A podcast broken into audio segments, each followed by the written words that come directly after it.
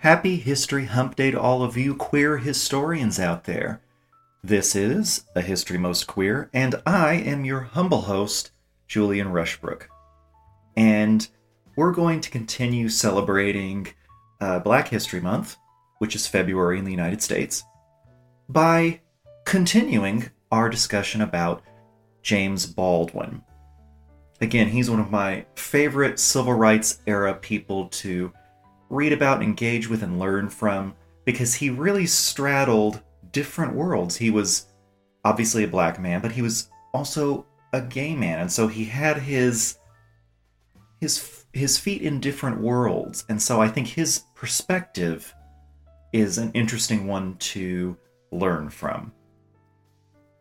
Now, if you have not listened to last week's episode, which was the part one where we covered the early life of James Baldwin.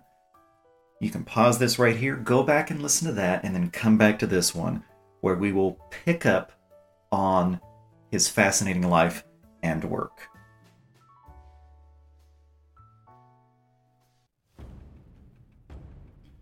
The Constitution of the United States of America. Article 1, Section 9. The migration or importation of such persons as any of the states now existing shall think proper to admit shall not be prohibited by the Congress prior to the year 1808, but a tax or duty may be imposed on such importation, not exceeding $10 for each person. One of the themes that is expressed by Baldwin in the documentary I Am Not Your Negro is one of regret. He describes a moment of feeling ashamed about not being in his country as other black folks were fighting for equality in education and other areas of life. This happened in Paris. The City of Light would be his home for years and where he would find himself as a writer. Eddie S. Glaude, in his book Begin Again James Baldwin's America and Its Urgent Lessons for Our Own, tells of how it was only by leaving the United States that Baldwin was able to truly see the racial situation in his homeland. Glaude explains that Baldwin realized that although he was distancing himself from American racism, he had to confront his identity as a black American. He also explains that black and white identity would be examined in Baldwin's essay from 1953, Stranger in the Village. Here is an excerpt Glaude included in his book.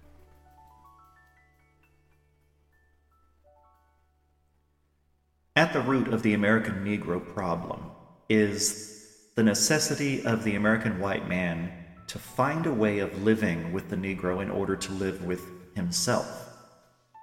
And the history of this problem can be reduced to the means used by Americans lynch law and law, segregation, and legal acceptance, terrorization, and concession. Either to come to terms with this necessity or to find a way around it. The Negro in America is a form of insanity which overtakes white men. The white man's motive was the protection of his identity. The black man was motivated by the need to establish an identity. The white and black identity seems to be something that Baldwin felt needed to change for there to be any future for this country. This theme is repeated over and over again in his works. It would be in 1948 that Baldwin would, of course, move to France. This move was extremely important and not all that surprising. Again, France was a very different place for black Americans, and had been for some time. That is not to say that the European nation was guiltless in the racism department, but rather that the level of caustic hatred was significantly lower there. Why would I say that this moving to France was unsurprising? It's simply because he was following in a long line of fellow black intellectuals who found a safe harbor in the streets of Marseille, Nice, or Paris, far from the dangers of Memphis, Charlotte, Harlem, or even Selma. Since the First World War, black servicemen were mesmerized by the French people who treated them as heroes, or at the very least, did not treat them with utter disdain.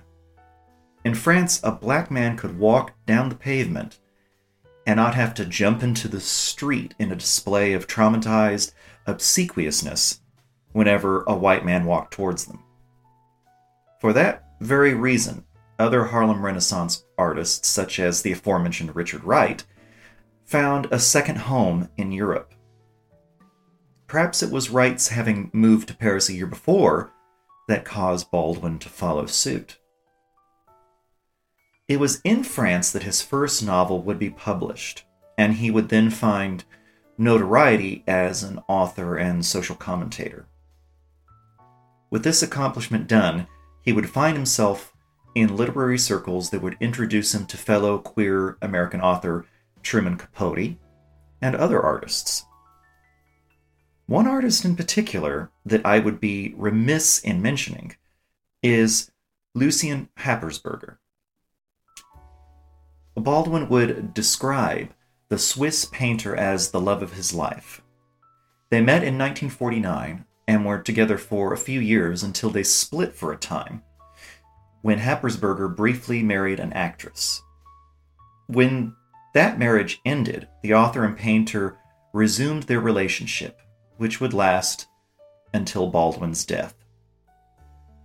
This romance would inspire his second novel, Giovanni's Room, which was published in 1956. It was a groundbreaking story of homosexual attraction and romance, and the perils that go with all of that in a society that was still quite hostile to queer people. It would be a huge success going into a second printing in just six weeks' time. The novel is following the perspective of a young American man, David, a white American man on top of that, who is rather uncomfortable with his own queerness. He meets a bartender, Giovanni, who is from Italy, and the two begin a rather rocky romance. In the end, the couple end up broken up, and with one of them in jail for murder. I'll be going deeper into this novel in an upcoming episode, so keep your ears open for that one. So I don't want to give too much away. While James Baldwin was having success in his career, his homeland was undergoing tremendous turmoil. While Hollywood and TV land were producing a shiny, candy coated image of Americana, the ranch style house with a Cadillac in the garage, a white picket fence, 2.5 children, a father with his pipe, and a mother in a crinoline supporter skirt with a single strand of pearls, all white, by the way. The truth of the United States was anything but Leave It to Beaver. The House on Un American Activities, headed by Senator Joseph McCarthy, was working hard to expose the queer, communist, and subversive elements of society. Despite the fact that McCarthy himself and his stooge, Roy Cohn, a former attorney for the previous President Donald Trump, by the way, were both involved in homosexual dalliances. It was unacceptable that others do the same. It is that whole rules for thee, not for me thing that we still see in our current era of demonization of queer people. Brown v. Board of Education was decided by the Supreme Court in 1954, which set off a multi decade endeavor to desegregate American public schools. One incident in particular was when the young Dorothy Counts was trying to go to a white school in Charlotte, North Carolina in 1957. Due to all of the unrest, the police had, quote, barricaded the main road to the school, so Dot had to get out of her father, Professor Herman Count's, car and walk, unquote, as Eddie Glaude describes in his biography of James Baldwin. The young teenage black girl was surrounded by a mob of jeering white students who spit and cursed at her as she walked, alone, with police never once stepping in to protect her. The hem of her new dress, made by her mother for her first day at this new school, dripped with the hateful saliva of her white classmates. Classmates that are, in many cases, as Dorothy herself is, still alive. I think it's important that this be pointed out. So often, the voices that attempt to minimize or outright deny racism in America will say that perhaps there was racism and that it was a peculiarity that existed in the hazy mists of the deep past, but not anymore.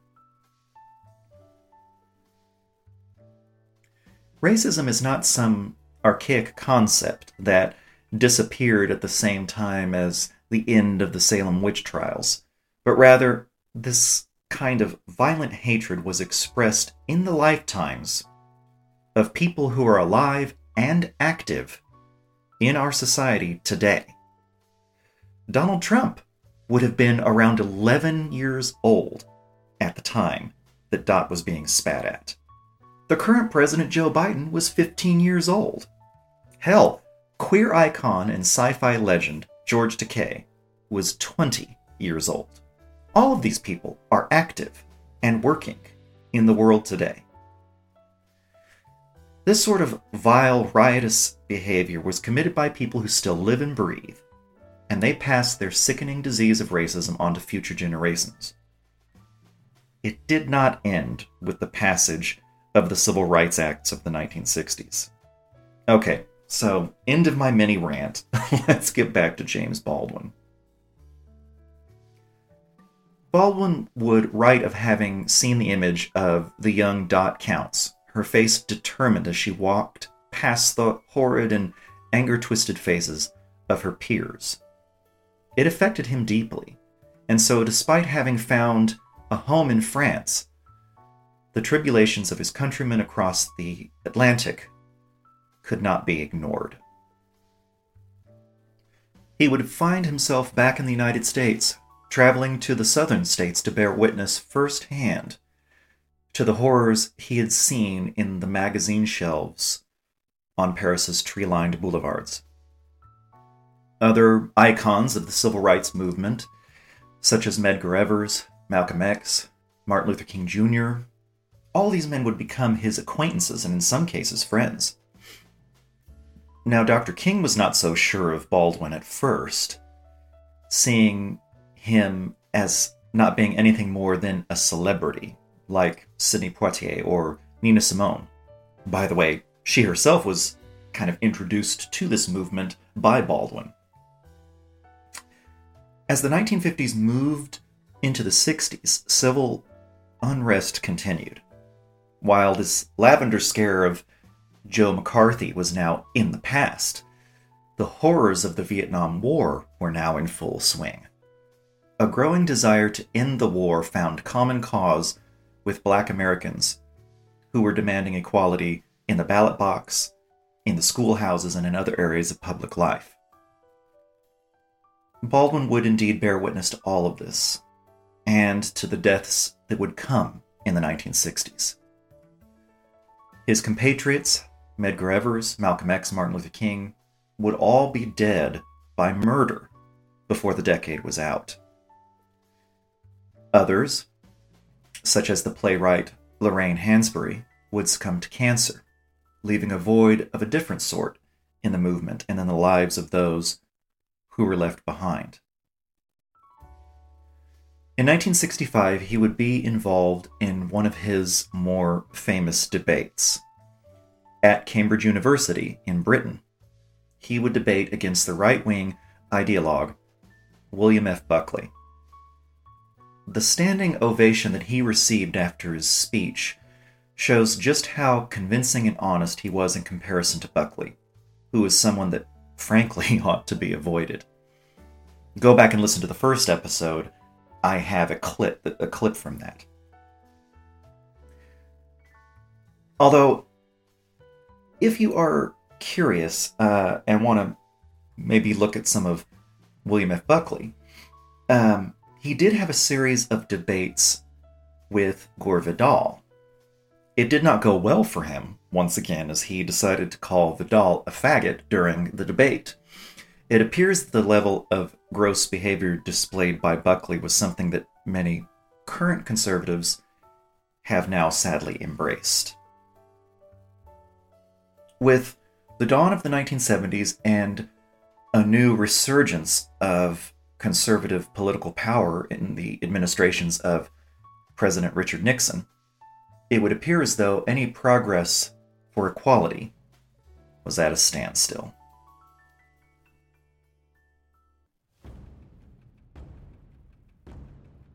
The Constitution of the United States of America, Article 4, Section 2.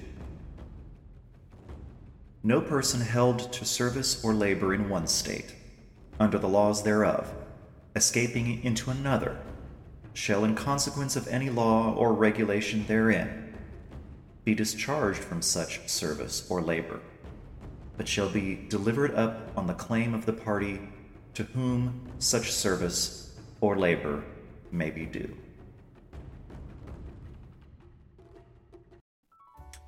With so many friends gone, Baldwin would fall into a Great Depression, especially after Dr. King's murder in 1968.